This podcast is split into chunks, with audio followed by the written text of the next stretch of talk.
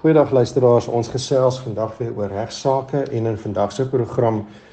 antwoord ek 'n vraag wat ons van 'n luisteraar ontvang het wat gaan oor die regte van werkgewers en grondeienaars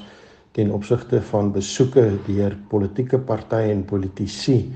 in die aanloop tot Suid-Afrika se algemene verkiesing later die jaar.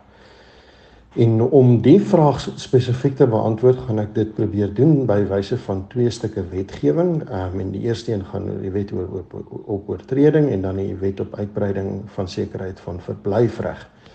Die wet op oortreding ehm um, of die oor betredingswet handel oor persone wat in op 'n gebou of op op privaat grond van iemand gevind word sonder toestemming en daai wet maak dit ook 'n misdryf vir 'n persoon om sonder toestemming op iemand se grond te wees of in iemand se gebou aangetref te word.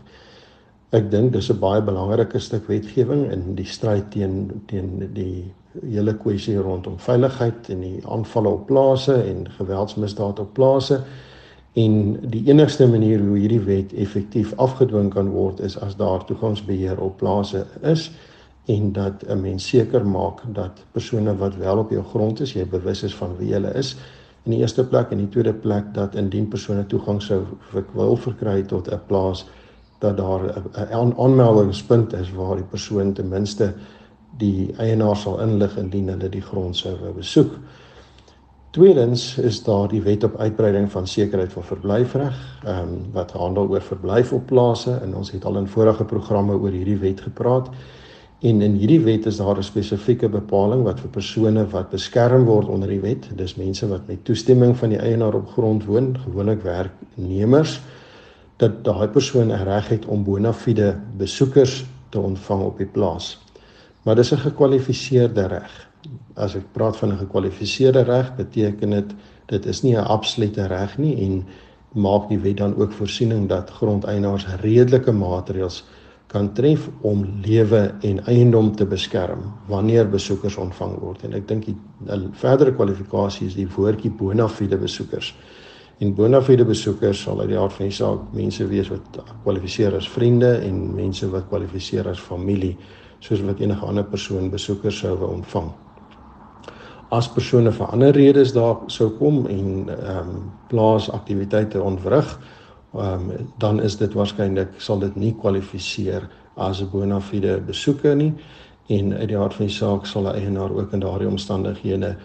kan optree teen die persoon in terme van die oortredingswet of die persoon versoek om die betrokke plaas te ontruim. En dan boonbehalwe die wetgewing is daar ook soos ek verstaan 'n protokol of 'n ooreengekome uh stel reëls wat tussen georganiseerde landbou en die staat bestaan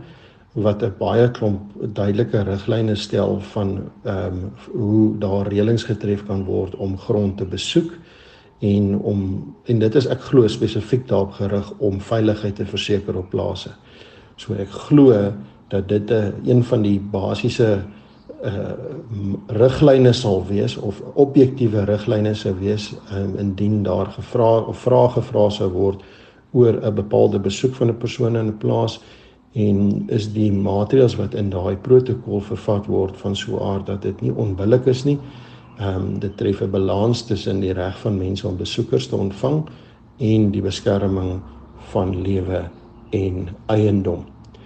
Tot 'n volgende keer dan gesels ons weer en dan praat ek ook bietjie weer oor 'n paar ander aspekte van hierdie hele onderwerp.